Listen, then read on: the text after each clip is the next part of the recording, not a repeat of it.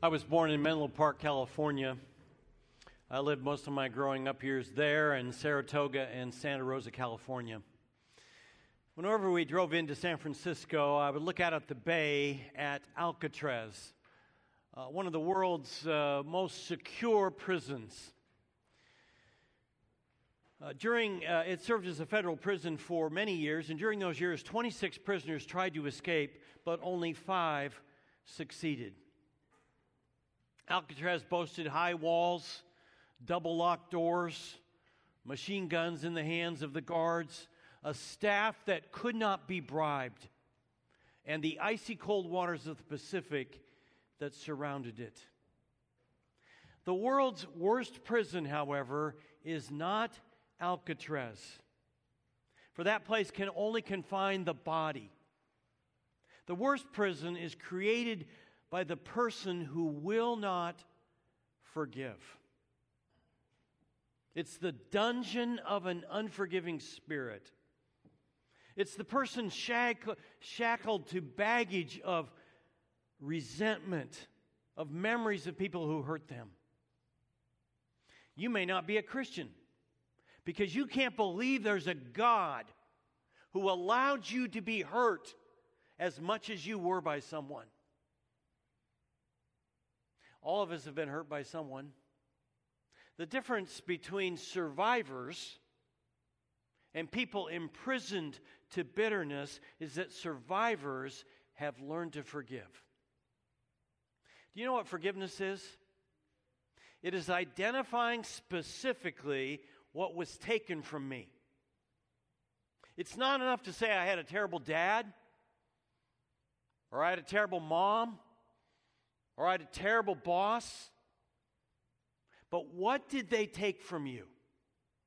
You have to be specific about what they took from you. And then you decide, you don't owe me anymore. I'm canceling the debt. You're letting them off the hook. That's why it feels so bad. But you're letting someone else off too. You. You're digging all that bitterness out of your heart. You don't owe me anymore. I forgive you. This is the second in a series of messages called From Bitter to Better Choosing to Forgive. You may be imprisoned to resentment towards someone who hurt you. If you have a friend or family member who is harboring feelings of bitterness, you may want to share this series with them. Send them the link. Our counselor in this series is the Old Testament character Joseph. Last week we saw that Joseph was treated unfairly and could have been bitter. We looked at what happens when people become bitter. One, you try to win an apology. You want to get the person to say they're sorry and admit that they were wrong. Two, when you fail to win an apology, your anger turns to bitterness. They won't uh, ask you to forgive them, so you become angry. Three, you fantasize about revenge. You begin to think of all the ways that you could uh, exact revenge, and, and even the books. You think that if you can get back at them and punish the person who hurt you, you'll make life fair again. But it does not. Dr. Evan Ottoson, a Seattle psychiatrist, says revenge is a pill you choose to swallow, hoping it will kill someone else. Four, you withdraw from life. If the person you have a conflict with is in the church, you drop out of church. If the trouble is with someone in your family, you stop going to family events. Or if you do go, you stay less long. If the problem was with a friend, you drop out of your social circle. Five, you damage your health. Carrying around resentment hurts our bodies. I suggested two strategies for overcoming bitterness. One, do right when you've been done wrong. The world suggests that when somebody does wrong to you, you need to get even. Jesus tells us not to do that. He says, Don't return evil for evil. Break free from the chains of resentment through forgiveness. Two, look at the unfair things that happen to you through God's eyes. That's what Joseph did.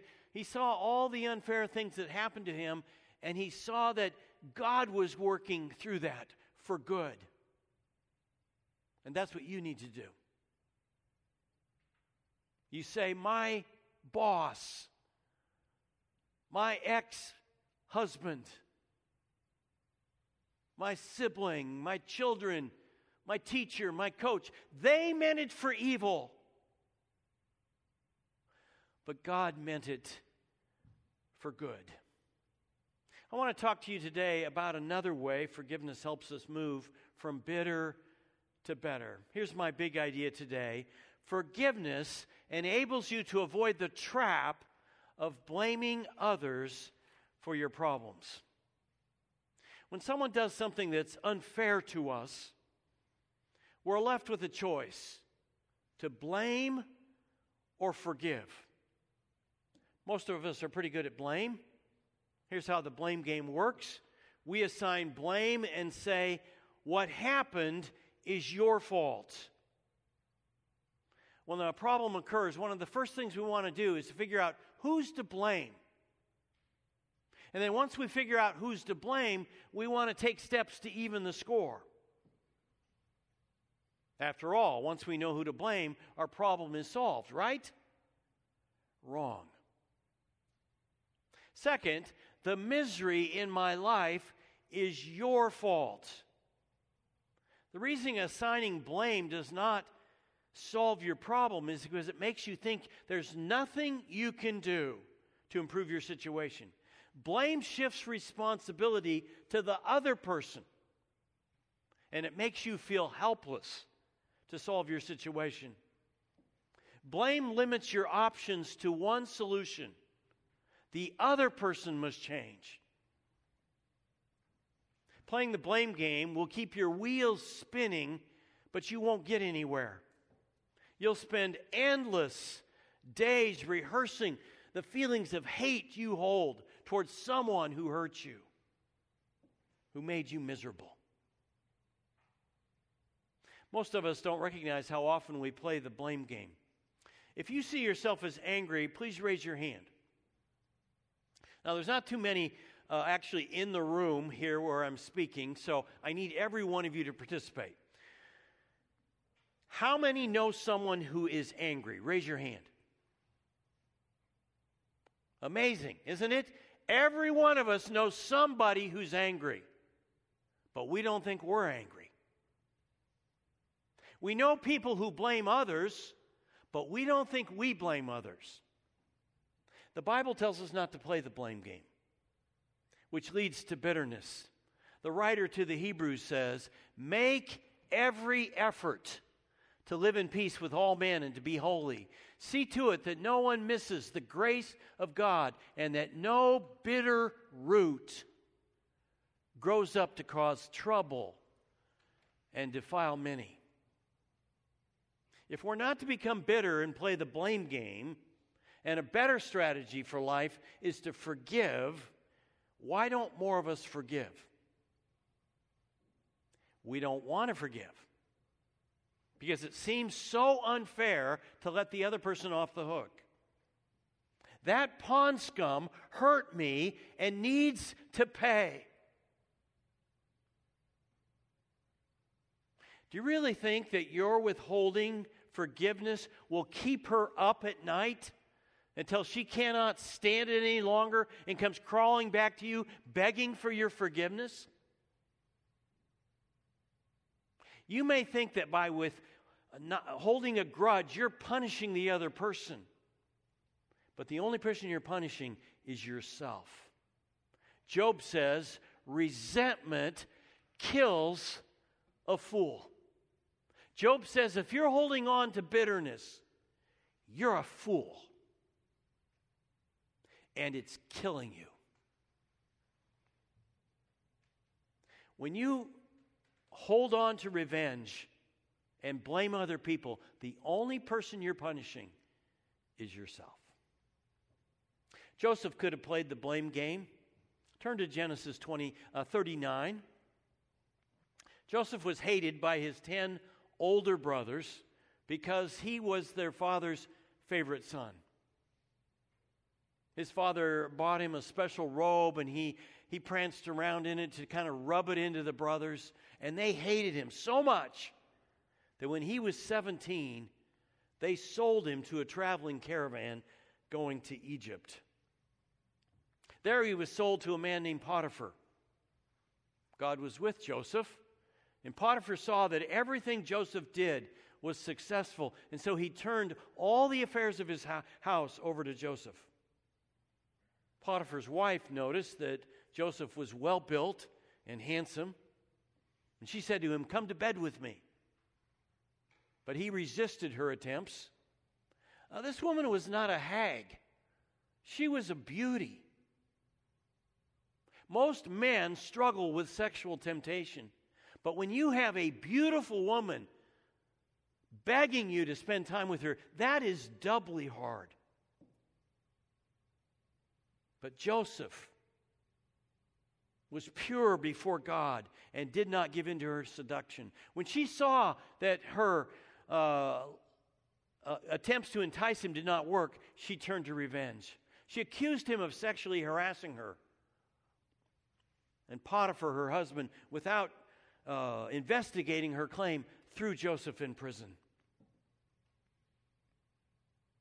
Joseph did what was right and suffered for it. He was a faithful employee to Mr. Potiphar, refused Mrs. Potiphar's advances, so she concocted a lie that sent him to prison.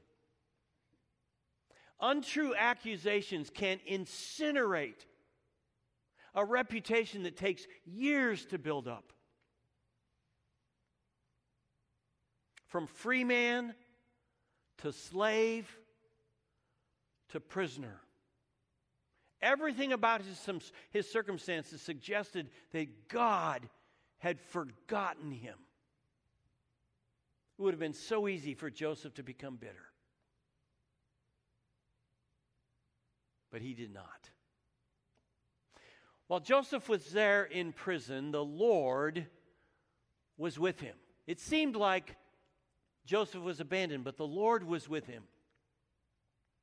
He showed him kindness and granted him favor in the eyes of the prison warden. So the warden put Joseph in charge of all those held in the prison, and he was made responsible for all that was done there. The warden paid no attention to anything under Joseph's care because the Lord was with Joseph and gave him success in whatever he did. There's no indication that Joseph wallowed in self pity blaming the people who were so unfair to him. He didn't say of, of, his offenders, My life is your fault. Instead, he trusted that God knew what he was doing. He said, God is sovereign. He can do whatever he wants. I'll trust him in my situation. He forgave those who wronged him. Forgiveness enables you to avoid the trap of blaming others for your problems. Two of the prisoners that were under Joseph's care were the uh, Pharaoh's former cupbearer and chief baker. Both had done something that uh, made uh, Pharaoh unhappy with them. After they had been in custody for some time, each of the two men, the cupbearer and the baker of the king of Egypt, who were being held in prison, had a dream the same night, and each dream had a meaning of its own. We both had dreams, they answered, but there is no one to interpret them. Then Joseph said to them, Do not, interp- do not interpretations belong to God? Remember now, Joseph has a history with dreams. Uh, God has communicated with him in dreams before, but he doesn't say, "How? Oh, I can reinterpret your dream." He says, "God's the only one Tell me your dreams. So the chief cupbearer told Joseph his dream. He said to him, In my dream, I saw a vine in front of me, and on the vine were three branches. As soon as it budded, it blossomed, and its clusters ripened into grapes. Pharaoh's cup was in my hand, and I took the grapes, squeezed them into Pharaoh's cup, and put the cup in his hand. This is what it means, Joseph said to him. The three branches are three days. Within three days, Pharaoh will lift up your head and restore you to your position, and you will put Pharaoh's cup in his hand, just as you used to do when you were his cupbearer. But when all goes well with you, remember me and show me kindness. Mention me to Pharaoh and get me out of this prison.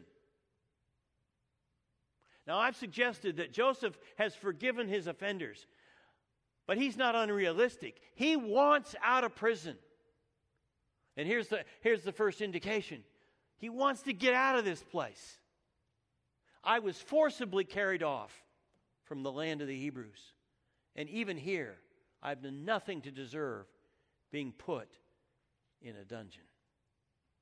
When the chief baker saw that Joseph had given a favorable interpretation, he said to Joseph, I too had a dream. On my head were three baskets of bread. In the top basket were all kinds of baked goods for Pharaoh, but the birds were eating them out of the basket on my head. This is what it means, Joseph said. The three baskets are three days. Within three days, Pharaoh will lift off your head. I mean, Joseph is blunt. He did the same thing with his brothers years earlier when he tells about the dream of them bowing down to him. Within three days, Pharaoh will lift off your head and impale your body on a pole, and the birds will eat away your flesh. Three days later, everything happened just the way Joseph said it would. The cupbearer went back to serving Pharaoh, and the baker became food for the birds. While he must have hated to see the dire interpretation about the baker come true, uh, this also must have raised some hopeful expectations in Joseph. In his daydreams, he could probably see the cupbearer talking to Pharaoh and, and, and, and Pharaoh calling and, and releasing Joseph for prison. Joseph had his bags packed in his mind and he was ready to go. There was only one problem the cupbearer forgot about Joseph. The chief cupbearer, however, did not remember Joseph he forgot him. When two full years had passed, two long years, no miracles, no signs, no dreams, nothing. We get upset when we're abandoned for a minute. Joseph was abandoned for two years. Unfair abandonment from someone you helped is tough. You can identify. Perhaps you've been left by a mate for whom you worked hard and sacrificed to put through school. Or it could be you started a business with a friend you trusted and then someone handed you the books and showed you that for years he's been siphoning off the profits from the business. A partner you trusted. Those two long years must have seemed like an eternity to Joseph. Where was God in all of this? Joseph could have grown deeply bitter, but he's, instead he trusted that God knew what he was doing. Joseph refused to become bitter due to his circumstances. How did Joseph do it? How did he forgive instead of blaming? How did he avoid becoming bitter? How can you move from blaming others to taking responsibility for your life? Let me suggest four steps. First, Give up all or nothing thinking. When someone has offended us, we tend to think in terms of this person is 100% evil. Dr. Dr. Martin Luther King reminds us, Jr. reminds us that there is some good in the worst of us and some evil in the best of us. When we uh, understand this, we're less prone to hate our enemies. So rather than seeing the person who hurt you as being 100% at fault, see them as 75% or 50%. This allows you to see that maybe you had some part in the conflict.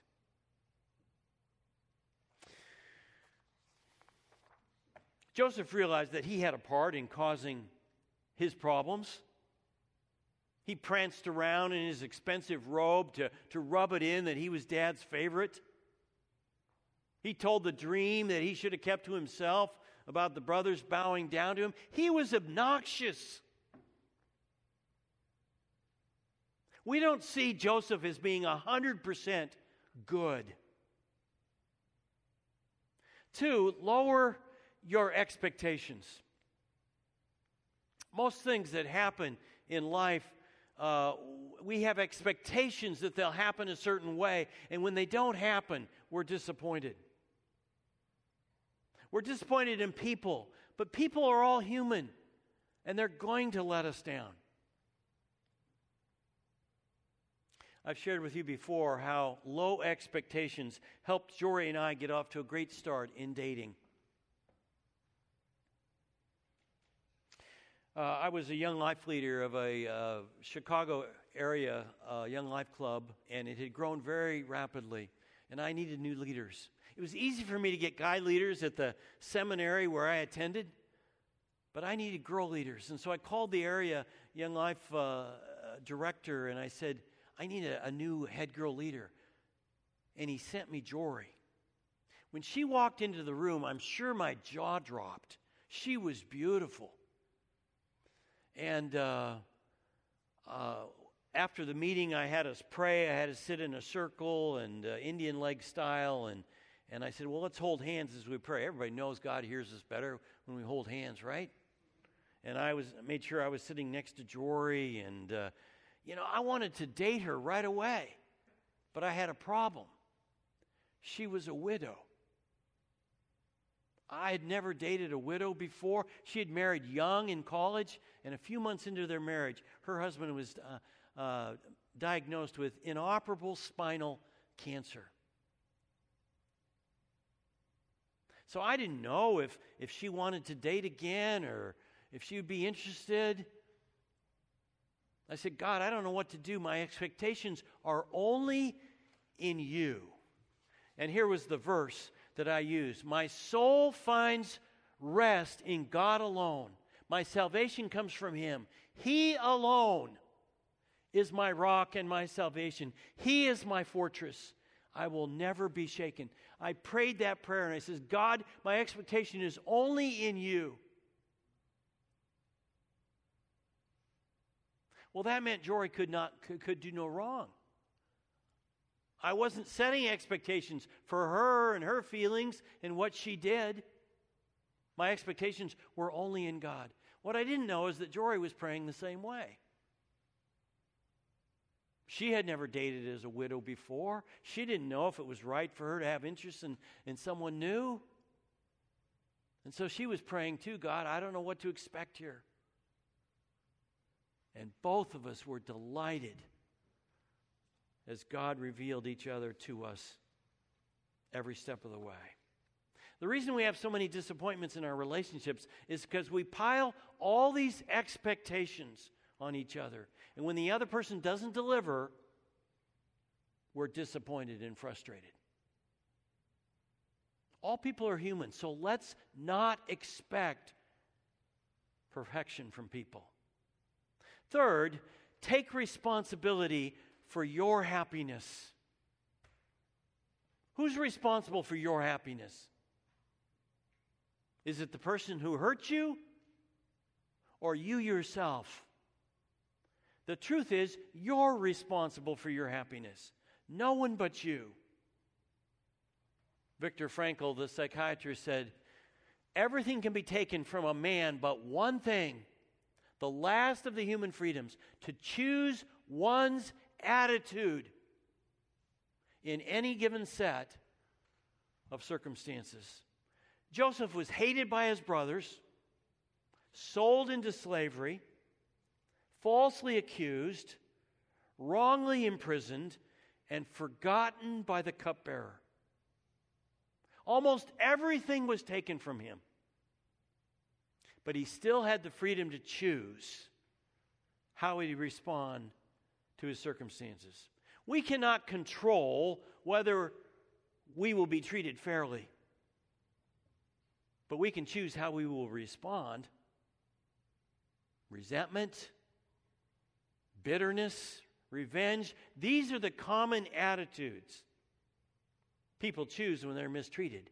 God has a different choice in mind for his children forgive. While you're not responsible for the hurtful actions of someone else, you are responsible for what you do in response to the person who wronged you. Your life is your responsibility. And what you do in response to the hurt inflicted on you determines who you become. Are you taking responsibility for your happiness right now? Or are you blaming someone else for your unhappiness? If you're playing the blame game, there's nothing you can do to improve your situation. You may want to blame someone else for your unhappiness, but don't give in to that lie.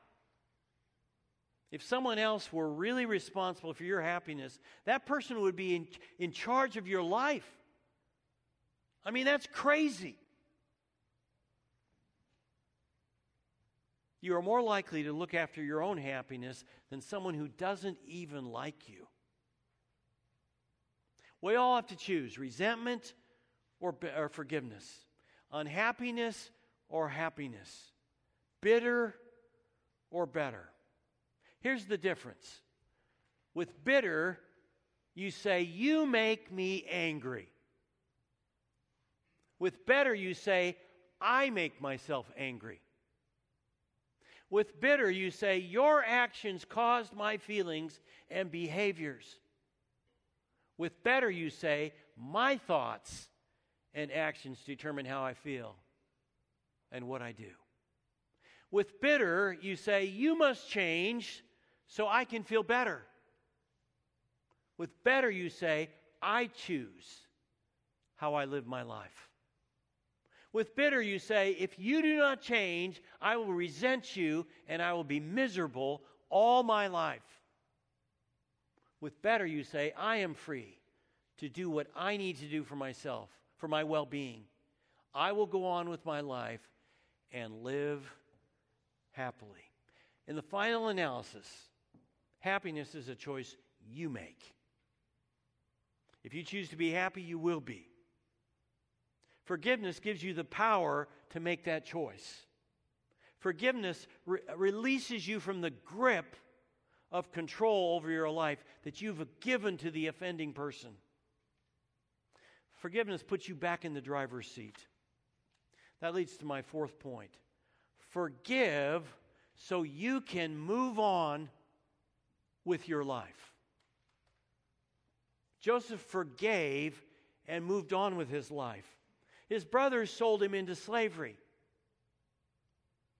He moved on to being in charge of all of Potiphar's house. Mrs. Potiphar accused him of sexual assault and threw him in prison.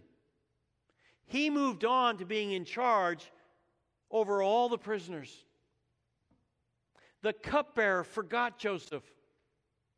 Joseph moved on to continually, faithfully serving God in prison.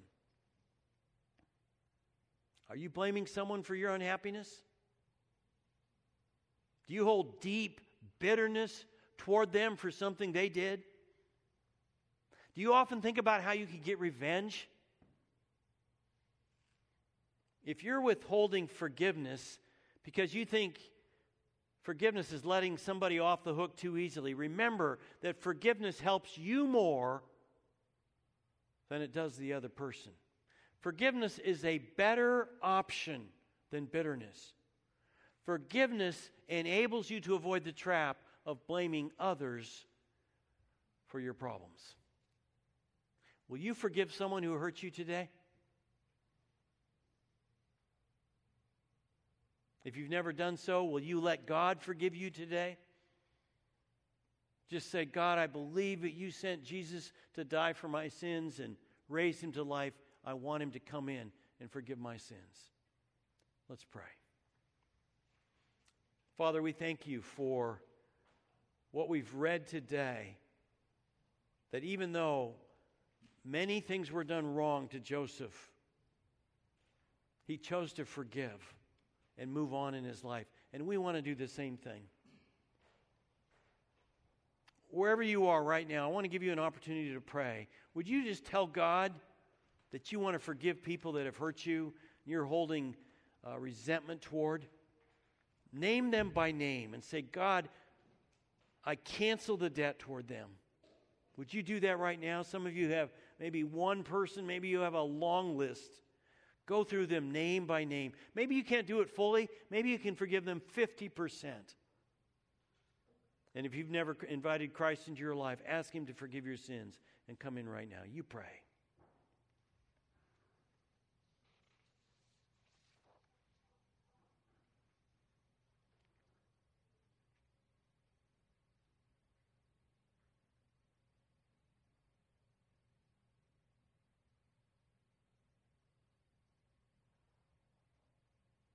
Father, we recognize that we tend to blame people when things go wrong in our lives. And we tend to hold bitterness, bitter feelings towards people who have wronged us. Help us to understand that there's a better way, forgiving.